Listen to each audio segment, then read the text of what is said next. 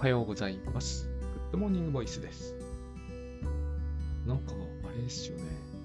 急に寒くなりましたね。今日は4月25日の火曜日で、7時42分、100チャレ編をお届けしようと思っているんですけれども、最近暖かくて好調だとかを言っていた日にいきなりこうですからね。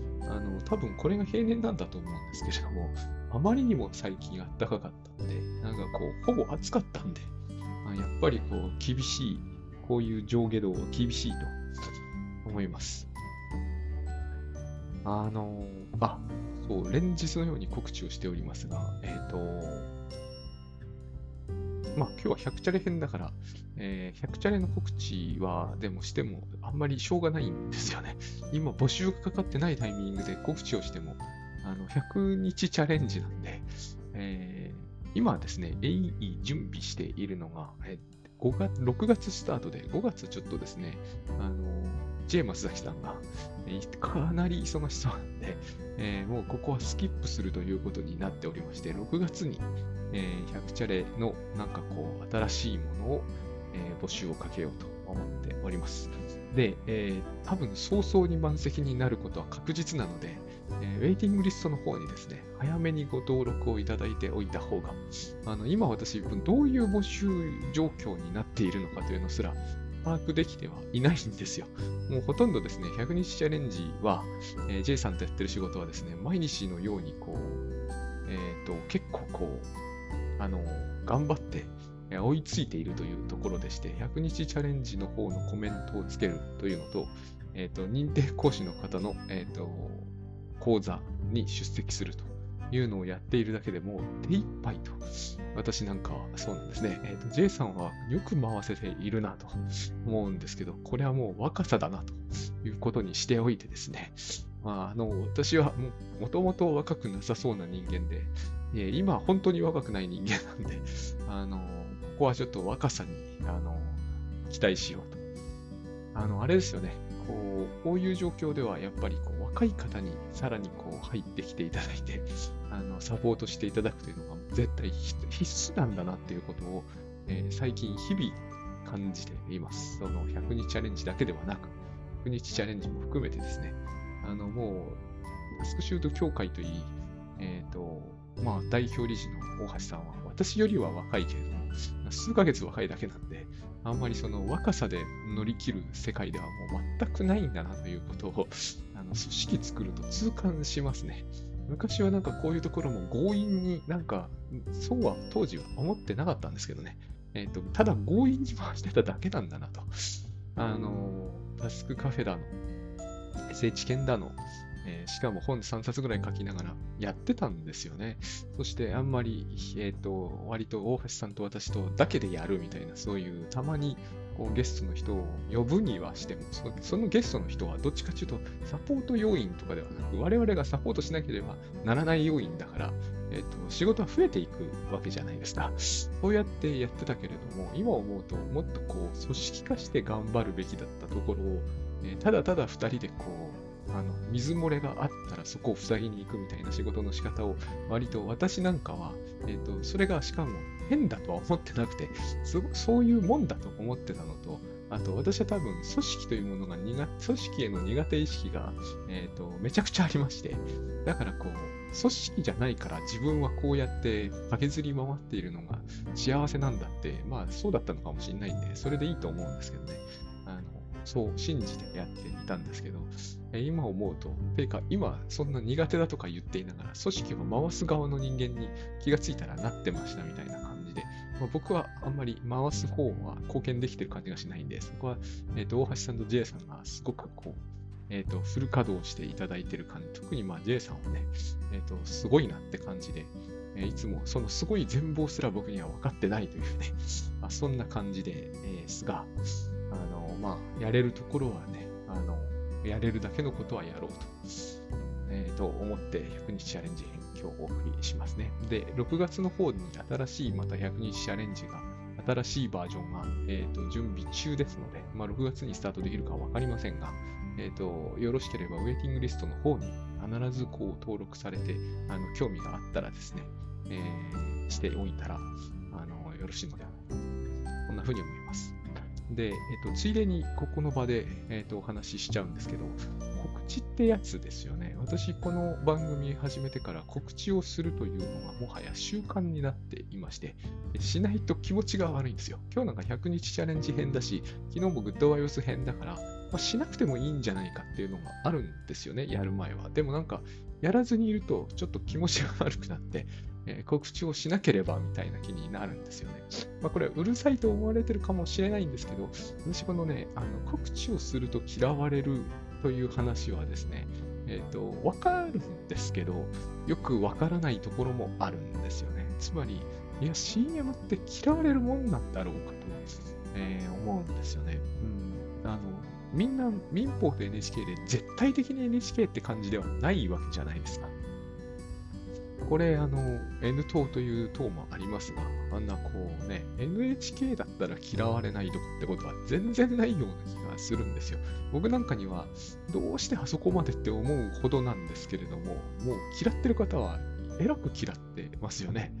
なんかこう CM をしなければ嫌われないっていうのは、僕あれを見るとですね、全然こうさっぱり理解できんなって思うんですよね。で、私の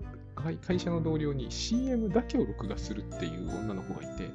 これも変わってんなとは思ったんですけれども、そういう人がいるわけですよね。だから CM がもちろん嫌ってる人はいるんですよ。昔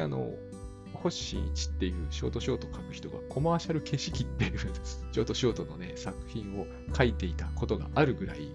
あれはもう1980年代だったと思うんですけどね、こうコマーシャル消し切ってやっぱり考えちゃうよねって思うほど、嫌いだっ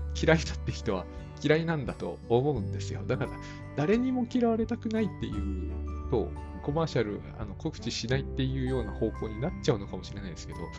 そういう方は結構よくいらっしゃるんですよね。だけれどもNHK で誰にでも好かれてるかっていうと、これはコマーシャルの問題とはまた別なのかもしれないけど、でも結局コマーシャルせずにコンテンツ出しまくれば、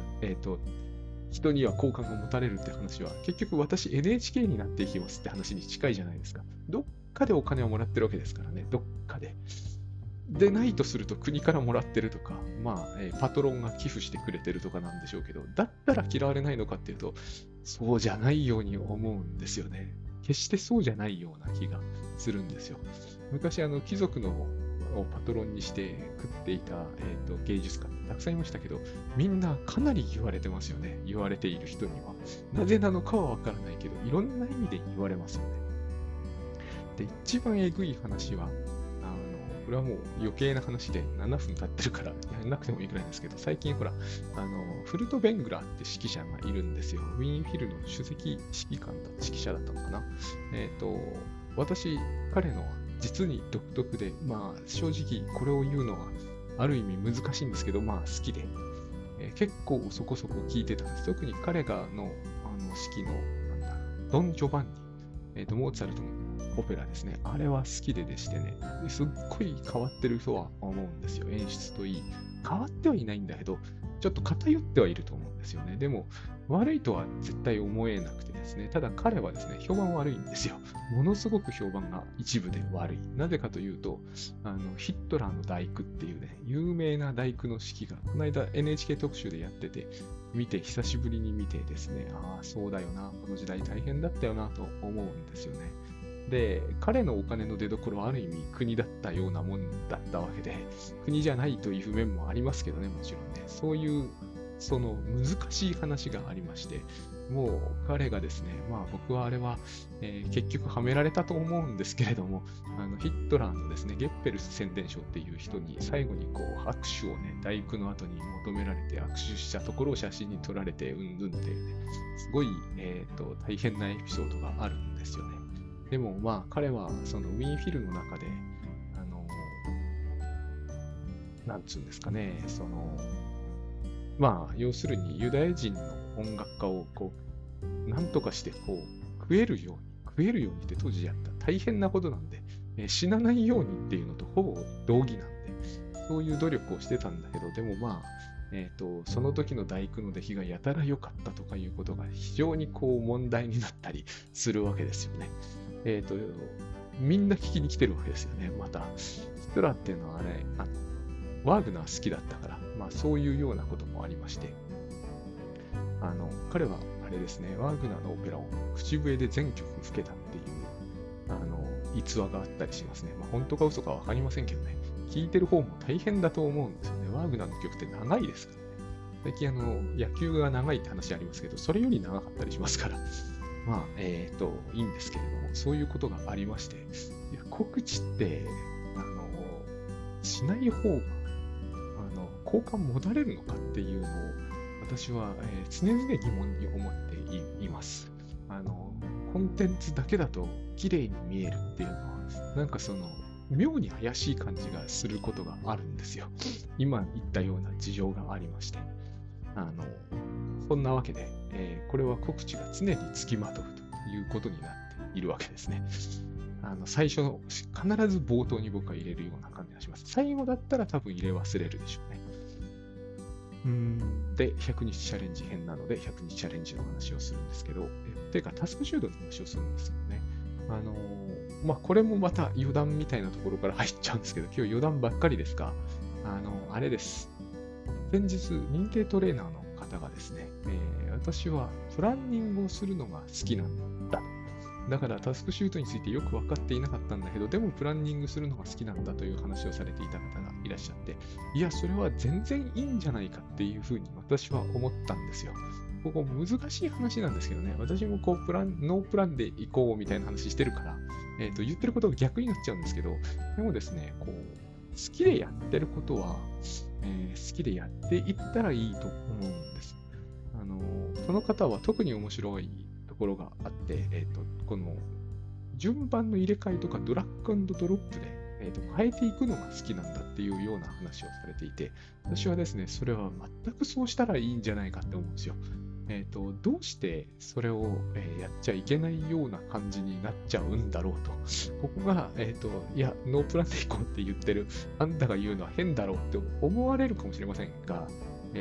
私はですね、なんちゅうんですかね、以前、R スタイルの倉下忠則さんって方がですね、自分はテキストエキスパンダーみたいな、ああいうこう、ショートカットで文字入力するのは使わないのだと。なぜならば、タッチタイプする感触が好きだからっていう、これは私は全くですね、誰からも文句の出る話じゃないと思うんですよ。なんか、それこそ正しさなんですけど、正しいやり方を強制されるっておかしいと思うんですよね。しかも、全然全く何の害もないと思うんですよ。その人がタッチタイプが好きでタッチタイプしてるなどということに。こういうことにすらエクスキューズがいるかって思うんですよね。そんなに僕ら不自由かっていう感じがするんですよ。なんかそれこそだから、隣国のですね、独裁国家に住んでるんじゃないんで、いや、お前、テキストエキスパンダー使ってないんだから、非効率罪で強制収容所に入れるぞとかって、そういう話になるはずがないじゃないですか。まあ、正気の沙汰じゃないですよね。同じようなもんだと思うんですよね。プランニングするのが好きで、なんかプランニングしていてですね、それがどうしていけないのかなって思うんですよね。趣味なんで、切手集めみたいなもんなんで、切手集めるということに、ついてですね、いや、切手なんか集めても財産にならないしとかっていうのは余計なお世話じゃないですか。それと何にも変わらないような気がするんですよ。なんかですね、そういうことが僕らの時代は変に多いなって思うんですよね。なんかホットケーキにバター乗せてたら、なんか高脂血症増えるからやめろみたいに言われるような話に近くて、なんかこうですね、なんでそこまで、言えるかなって感じがします。だから、好きにそれこそしたらいいと思うんですよね。ノープランで行こうっていうのは言うんですよ。これも、僕が言うのは僕の自由だ。なんかここに正しさが入ってくるっていうのは、奇妙なものを感じますよね。なんつうんだろうな、それで大変な思いをしたり、よほどうまくいかないというならば、これがヒントにはなると思うんですが、それをやってるのが好きで気分がいいというのならば、私なんかが何かを言うのに構わずその通りやって、ご自分の好きなようにやるのがいいと思います。この2つは私は、根本的には全然矛盾しないと思うんですが、思うので、ぜひそういうふうに、考えておいてほしいということですね。で、ようやく本題ですね。今の話にちょっと関連はすると思うんですけれどもね、タスクシュートをやっているときにですね、どうしても、これも一部必ず発生する苦悶と疑問なんだと思うんですけど、全部やれない問題って言いますか、全部やれないんですよ。端的に言ってそういうことなんですよね。朝から朝の支度とか、それこそもう時代錯誤であれなんであれ、夫の食事の世話とか子供の食事の用意とかも全部しなければいけませんと。そして、できればしかしその前になんか教養を深める本とかを読みたいですと。で、さらには、仕事に行く途中で資格試験の勉強をして、最後は一駅早く降りて歩いて運動にもしたいですと。で、さらに仕事を、やって、で、残業もうちはいっぱいあるんですと。帰ってくると、夜なんだけれども、夜になるとまたこういろいろとなんかこう晩ご飯の用意とか家事も全部目いっぱいしなければならなくて、その上こうプログラミングの勉強もしたいです。無理ですよね、端的に言って。でもできてる人がいるとかいう話をされるんだけど、そんなことはどうでもいいことだし、私はいないと常々思っているんですよ。でもいようといまいと関係ないと思うんですけどね。で、これは競争の話なのかもしれないので、そういう人がいるのに私がこういう低たらくでは、置いていかれて、自分が一発のものになれないのはしょうがないとしても、周りに迷惑をかけると、私はそんなことはないと思うんですよね。朝教養豊かな本とか読まなくても別に周りの迷惑とは関係ないし、資格試験もですね、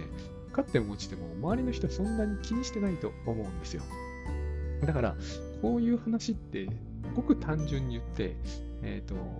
周囲の目が自分に注目していると思い込みすぎているっていうのが一つなんですが、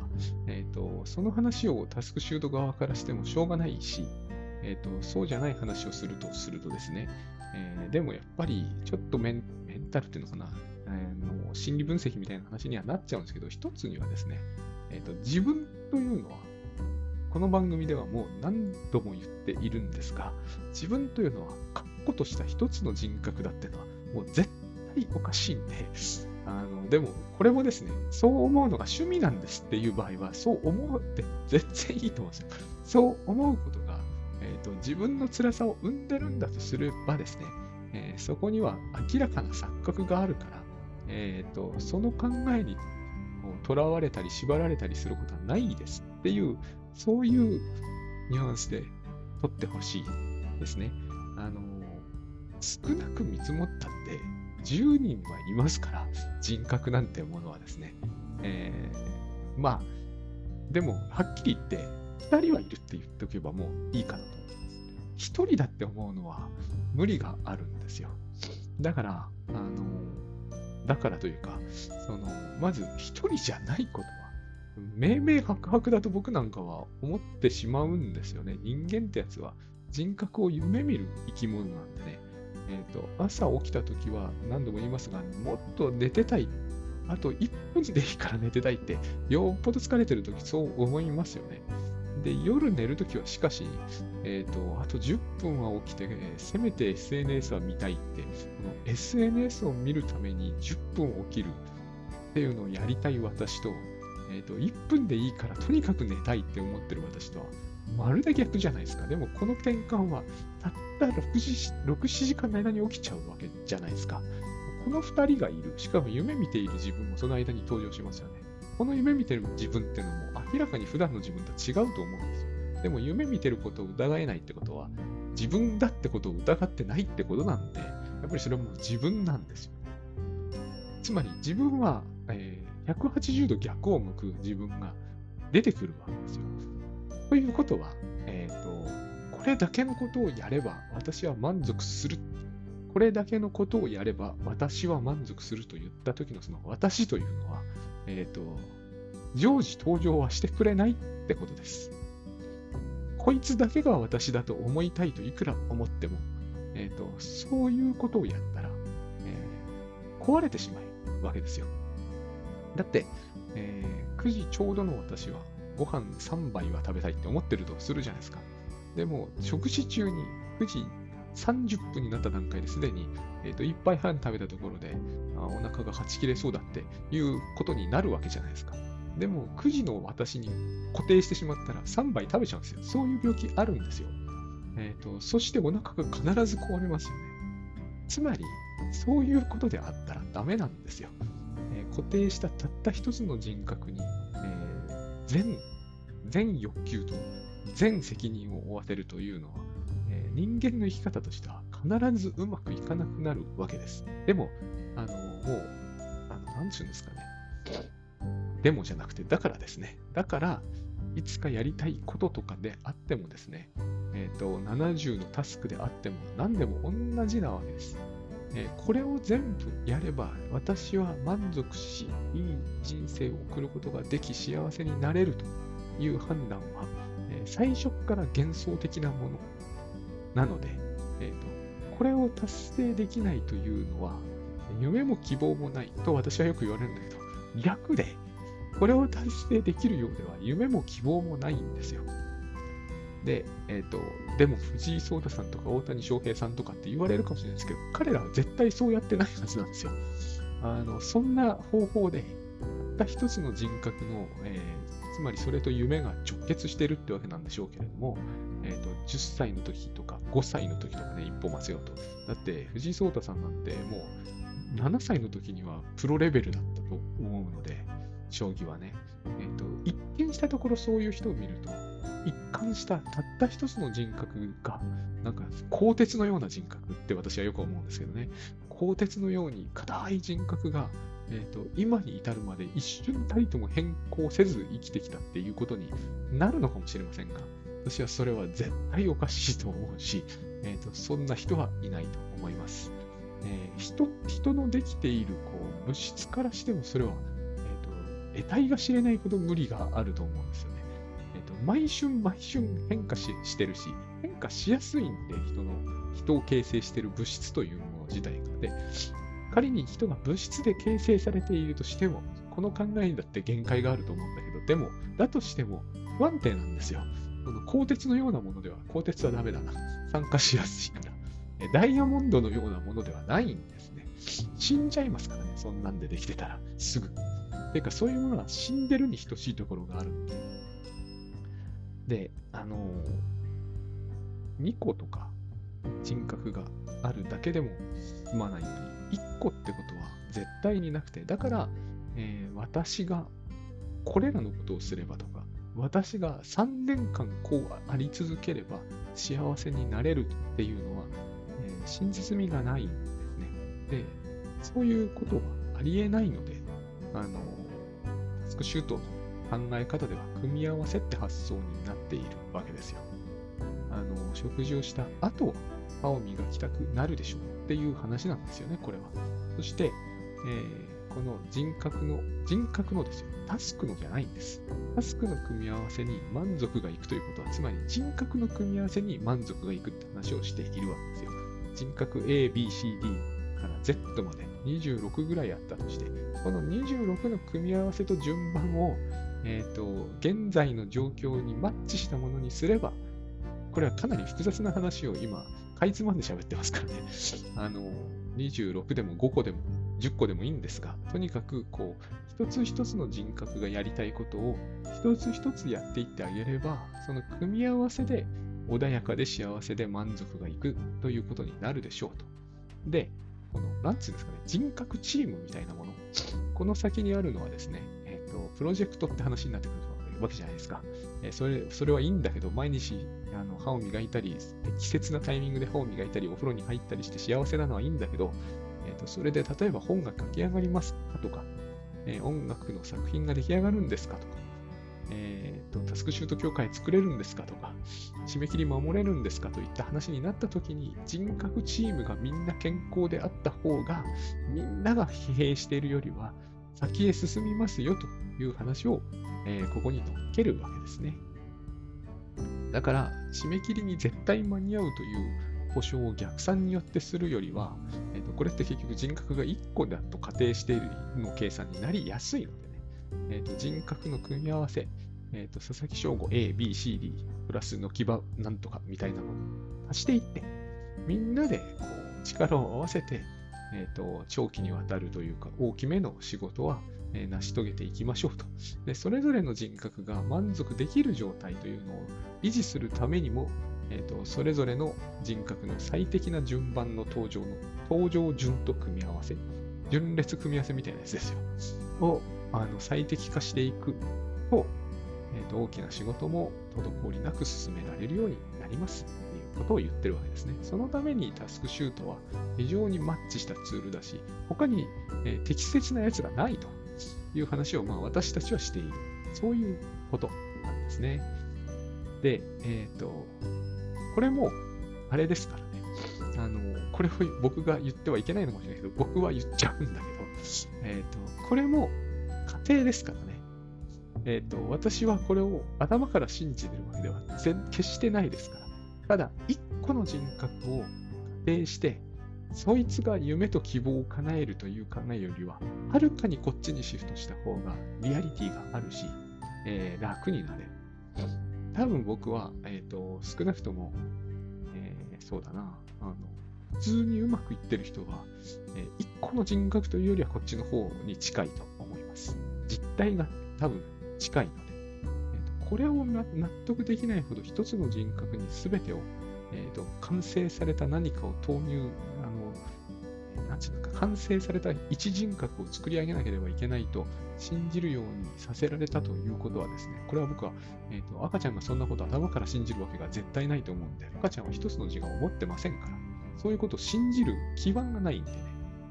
これを信じてしまったというのは、むしろ僕は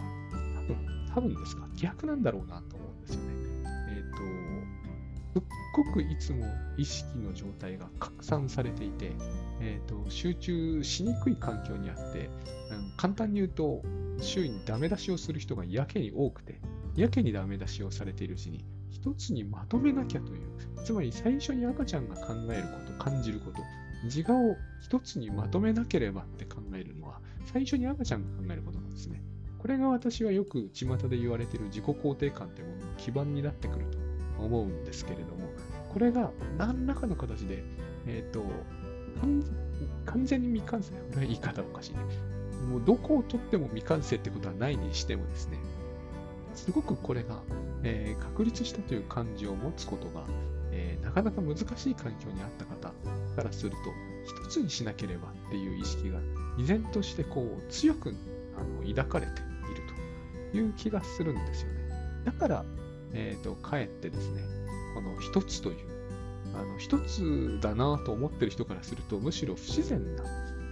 一つへのこだわりみたいなものが、たった一つの人格というものへのこだわりというものが、強く出ちゃうんだろうなって感じを、私はね、これはあくまでも漠然とした印象なんで、もうちょっと真剣に考えていかなければならないところなんですけれども、そういうものを感じます。でもそういうのはありえないことですから、いつまでたってもできるものではないし、そのようにですね、こう一つの人格に全部の、満足を投入していく。特に多くの場合、社会的な満足ですよね。結局、教養とか何度も言いますけれども、プログラミングとか全部そうです。外からこれは価値があるよって言われているものは、全部この人格に達成させてあげたいっていう、そういう発想。ここに夢と希望を持ってしまうと、絶対に、まず絶対にそうはならないっていうのが一つと、達成を仮にしたとしても、多分、ですかね、幸福感を持つことはないと思うんですよね、あんまり。なぜならば、その人格は何度も言うけれども、常時登場することを決してないんですよ。こっちが実は願望のポイントになってるんですね。一見したところ、この全部ここにあるタスクを実行すると。しかも、完璧に実行する。それがいいんだって感じを抱かれてるんでしょうけれども、実際は逆なんですよ。それを達成するということは、常時この望みを持ち続けるという意味なんですね。高いモチベーションとかっていうじゃないですか。つまり朝から晩までこれをやりたい、これをやりたいと、一度やりたいと願ったこれらのことを常にやりたがる自分でいたいっていう意味なんだと思うんですね、あれは。サボりたい自分とかが出てきちゃダメだってことだと思うんですよ。つまり、常時起動している人格はこれに限るみたいな感じ。途中で漫画を読む自分みたいなのが出てくるのは許せないとか、そういった感じの方が強いんですよ。結果としていつかっていうか、最初から望まれていることは、タスクを全部やることじゃなくて、この人格以外を出さないっていうことが目的になってる感じがするんですね。この人格以外の私になっちゃダメみたいな。そういう一つの人格に全てを全てを成し遂げる一人格を完成させたいっていう感じを抱く。これが多分目的になってるんだと思う。逆なんですよね、ここがね。そのようなものはないから、完成することもないので、いっぱいいる自分を一つ一つ満足させてあげましょうと。で、いうことなんですよ。で、組み合わせと順列ね。で、これが私はでも頭から信じてるわけではないというか、実際にはそうは思ってないです。1個の人格は全然ないし、26個の人格も、大変疑わしいものです。もっともっとずっと多い。つまりどういうことかというと、同じ人格は二度と登場しないです。同じ組み合わせで満足する日も多分永遠にやってこないでしょ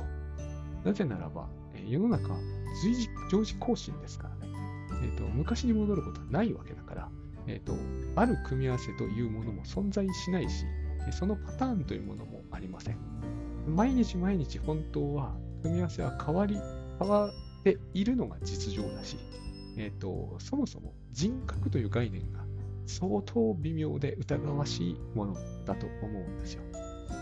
その時に何かやりたいと思った私と、例えば物を書きたいと思った私みたいなのと同じ私は登場しないんですよ、二度と。私の実感としてはですね、そういうものが再度登場するっていうことに頼っているうちは、ものを書くのを進めたりはできないと思うし、食事だって本当はままならなくなるんではないかなっていうふうに思いますね。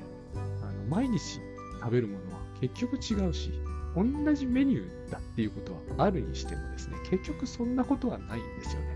本当に違うし、同じ自分を呼び出すっていうのがすでに真実味がないんですよ。食べ方を知ってるとか、箸の持ち方知ってるという意味での記憶のセットみたいなものはですね、あるんだけれども、なんていうんですかね、それを同じようにやってるなというのは、もう少し20代後半の頃は信じていられたんですけど、30代後半になってからすごいその発想って人工的なものだなって思うんですよ。今なんか私はお風呂に入るのですらですね、なんて言えばいいのかわからないんですけれども、昨日と同じように入るっていう発想では入れない気がしますね。全く新しいことをやるぐらいの感覚がどっかにないと。つまりお風呂は昨日のお風呂でしょうけれども、それだって水変えていたりしますけどね。時間帯も違いますし、温度も違いますからね。何よりもでも違うのは私なんですよね。私が同じじゃないなっていう。昔どうしてあんなに全く同じような感じのする私ってのに、こんなに信頼を受けていたのか不思議です。今はもっともっとアメーバみたいに、ふにゃふにゃっとしたもので、昨日と今日では色が違うとかね、形状が違うという方が信じられるんですよ、自分としては。で、そうであるからやっていられるというか、やっていけるっていう感じがあります。全く昨日と同じものを再現するなどということをやろうとしたら、すぐ混乱しちゃうんじゃないかなっていうふうに思うんですよね。何て言えばいいのかな。全く同じように昨日と同じようにものを食べるって実はできないじゃないですか。お腹の具合とかね。こういうことに微妙な変化が大きく感じられるようになる年齢のせいなのかもしれないですけど、味とかね、なんかね、同じとは思えないんですよ、全然。だから、まして物を書くなどとなってきますと、本当に同じものなんて書かないわけですからね。絶対書かないんで、私は今はこう昔は全然推奨しなかったやり方なんですけど、真っ白いところに書いていくんですね。本当に必ずそうするんですよ。何かが書いてあるところの続きを書くというのは、もちろん本のようなものは続きを書くんだけど、続きを書くぞっていう意識で書くだけであって、こう前の文も読むときもありますけどね、全く同じようなことをしているという気は全然しないです。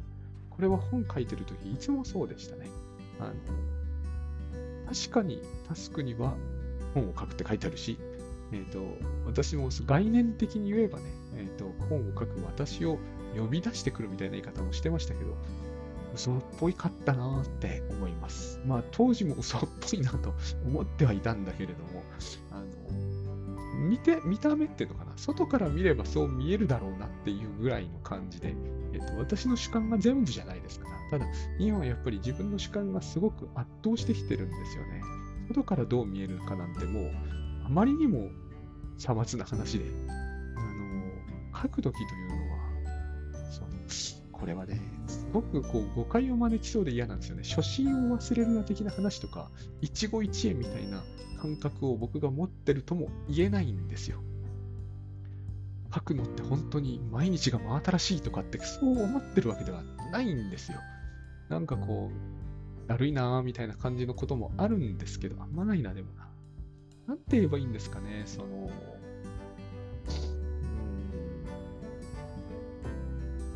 昔イチローさんがルーチンっていう話をよくされてましたよね。で、彼はそうなのかもしれません。でも、本当にそうなのかなっていうのは思うんですよね。毎日毎日野球やってるわけで、本当にですね、野球選手って異常なレベルで、これ前も話したことが1回ぐらいはあるかもしれませんけれども、私野球見るのがあまりにも好きで、現役の早稲田大学を受けなければならなかったんですけど、当時事情からしてそれがもう嫌で、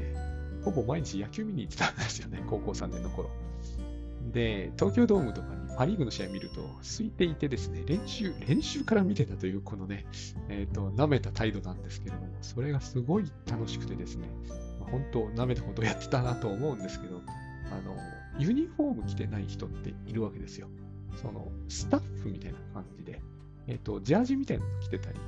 なんかもうちょっと砕けた格好してるケースも結構あるんですけど、そういう人ですらですね、ほとんどボールも見ないで、普通じゃありえないぐらいの大きな打球でもですね、後ろ向きで取っちゃうんですよね。本当に極限士みたいな人たちなんだなと。でもこの人は2軍の選手ですらないわけですよ。スタッフみたいな人なんですよ、本当に。だから毎日毎日全く同じことを仕事でやっていくということは全く同じじゃないんですけど、さっき言った通り、こういうレベルになっちゃうんだなっていうのを見ていたわけですね、私。で、その時も思うんですけれども、で、これでもきっと打席とかに入るとすっごい打ちたいだろうなって思うんですよ。僕は野球やってたんで、どんなに疲れててもですね、本当にアホみたいな話なんですけど、真夏とかにも草野球で野球やってたんで、なんかこうマウンド上は40度とかを超えちゃうんですよね。それでもね、あんな草野球でですよ、審判が相手チームの子だと、相手に有利なように審判するようなあんな野球でも打ちたくてしょうがないんですよ。頭朦朧としてても打ちたいんですよ。だからプロ野球の選手なんていうのは、客が1万人単位で見てるわけじゃないですか。すっげえ真剣にやるんだろうなと。こんな毎日毎日後ろ向きでボール取れるような人たちが2軍の選手ですらないところでもすっごい夢中になってやってる面があるんだろうなと思うんですよね。感じがちょっとあって、物を書くときっていうのはですね、昨日のルーチンって感じは一切しないんですよね。で、そういう感覚では書ける感じがしないんですが、でもこれはね、この話をあんまりシリアスに受け止めてほしくないんですよね。なんかね、ダラダラっと書いてるようにもう見えるはずなんですよ。なんか野球の選手でもなんか手抜いて走ってんなみたいな風な時もあるんですよ。結構こうテレビにも映んないような試合の時は。私昔ロッテオリオンズのファンだった頃に川崎球場にこれも舐めてるんですけどね、川崎球場とこまで行っちゃってるわけですよ。家埼玉なので川崎球場に行ってるともう観客席で、キャッチボールとかをしてしまってるぐらい客も舐めてるんでもうほんとダラダラっとした世界、あの時代の僕プロ野球非常に好きなんですけどね、見てたわけですね。で真剣にやってるとは言い難いんですよ。でも真剣にやってるんですよね。あれで超一流とかにはなれないと思います。そういうんではなかったから。でもやっぱり結構無我夢中でやってもいるんですよね。絶対フライとか落としませんしね。まあそうは言っても同じ選手が2回立て続けにサードフライを落としたというシーンを見て、俺でも取れるのになって思ったことはありますけどね。まあそういうことはあるにせよそういうなんつうんですかね、昨日の私ではやれないんですよ。ああいうことはきっとね、やっぱりその時にしか出てこないということが言いたいんですよ。タスクシュートでも同じなんです、最終的には。なぜなら最終的に一つの人格が全てのタスクである。これはもう無理なんですね。やってて楽しい間はこうやっていっていただければいいと思うんですよ。最初に言った通り。でもこれ絶対全部できない、そして絶対全部できないというのは絶望でしかないと思った時には思い出してほしいんですよ。その全タスクにそれぞれの人格が対応すると考える必要がある。だから、どのような組み合わせが最適解なのかわからないんだから、全部やらなければ夢も希望もないっていう発想自体が、おそらく完全に間違ってるんですよね。この組み合わせ次第ではるかに少なくてはるかに満足のいく結果が得られると。ここが一般的にタスクシュートで公式に言ってることです。で、僕はこれ実際はそうでもなくて、結局のところはそれは作った区分線だから、同じ組み合わせは二度と出てこないし、一つの人格も二度と登場しないので、その時その時しかないんですよ。だって組み合わせってものがないわけだから。この組み合わせを再現させますってことはできませんから、できることはたった一つなんですよ。今やってることに完全に満足する。これ以外の、完全な満足を得る方法はないんですね。で、これが唯一完全に僕が思うタスクならタスクで、人生なら人生にですね、完全に満足する方法なんですよ。いつもできてるわけじゃないですよ。でも、入浴中は僕はほぼ 100% できている気がします。あと、食事中も、ほぼ 100% できている気がします。あとですね、寝てる時もほぼ 100% できている気がしますね。書く時に 100% いつもできてなきゃいけないなとは思うんですけどね。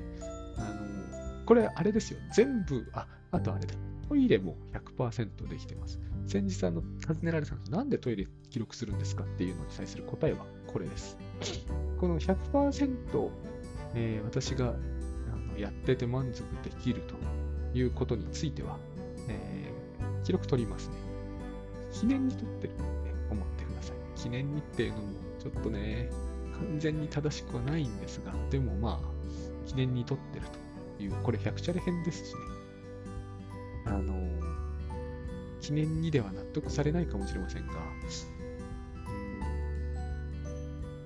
記念に取っておくというのは、これはもう信じていただくしかないですが、後々役に立ちます。必ず。後々役にどう立てるかを考えて取っているようなことに比べれば、記念に取っておく方がはるかに後々役に立つものなんですよ。これはもう信じていただくしかないな、今の段階ではって感じがしますね。1タスク1タスク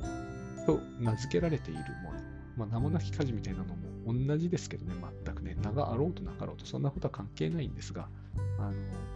やってる時には、やってる人、つまりやってる時のやってる主体であるやってる私、二度と出会えないと思うべきです。二度と出会えませんからね、はっきり言って、本当の意味では。記念にとっておくとはそういうことです。この自分と出会えてよかったと。そういう記念です。記念にボール取っておくとかするじゃないですか。初ヒットを打った時とか、初完投勝利とかね、あれですよ、あれ。二度とできないかもしれないじゃないですか。プロ野球の世界ってすごいですからね。本当に肝入りで入ってきた選手が、1打席も打席に立てないまま去っていくってことがあるんですよ。落合博満さんがその辺のことをものすごい書きますよね。2軍で何本ホームラン打ったってダメだと。1軍の公式記録に1を残すこと。それがその選手が最初に、全力で考えなきゃならないことなんだ。できないで去っていく人はいっぱいいるんだからって、非常にシビアなこと書いてますけど、確かにそういうことなんですよ。でも僕これは、実は、何にでも当てはまることだろうなって思うんですよ、やっぱりね。そんなに毎分毎分シビアに生きてるわけじゃないですけれども、シリアスに生きてるわけじゃないですけれども、その、なんていうんだろう。つまり、プロ野球の選手やってるわけじゃないですからね。でも、おそらくそうなんですよ。二度と出会えないという意味においてはそうなんですよ。そのことを、自分はタスクシュートを通じて実は言っていきたいですね。だから究極的にはですね、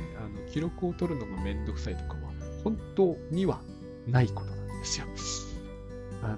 これはそういう経験については我々みんな信じられるじゃないですか。我々はそういう経験を野球の世界ではしないかもしれないけれども、そういう瞬間はありますよね。これは記念に取っておこうって思う瞬間って必ずあるじゃないですか。その時、いや、写真撮るのめんどくさいなったって思いませんよね。そう、何をやっていてもそう思わないようになりましょうっていうような意味なんです。それってむちゃくちゃ大変じゃないかって思われるかもしれませんが、それってむちゃくちゃ幸せでもあると思うわけですね、私。だって全ての瞬間を記念に撮っておきたくなるようであれば、それに越したことはないじゃないですか。私がそれを実現できてると言ってるわけではないですよ。でも、昔に比べるとはるかにそれに近づけていることは確かなんですよ。で、タスクシュートを使うことによって、これにはるかに以前よりは近づけるようになったのも間違いないんですよね。だからこのことを自分は、タスクシュートというものに関しては、お伝えしていきたいと。すべての瞬間を記念に撮りたくなるように生きることは、多分、これほど程遠いことではないんですね。それが、分かってくるとために、少なくともたった一つの人格が、この全部をやることが、その全部をやりたくなるような人格であり続けることが幸せだっていうのは、私は対極にある発想だろうと思うんです。だから私の考えでは、そうはいかないだけでなく、そういかないことが幸せなんですよ。毎分毎分別の人間になってしまうということ。傍目から見るとそれは、整合性が取れなくてダメな人なのかもしれないけど、その価値観を跳ねつけられるようになるためにタスクシュートがあるっていう感じで、自分はやってます。ということです。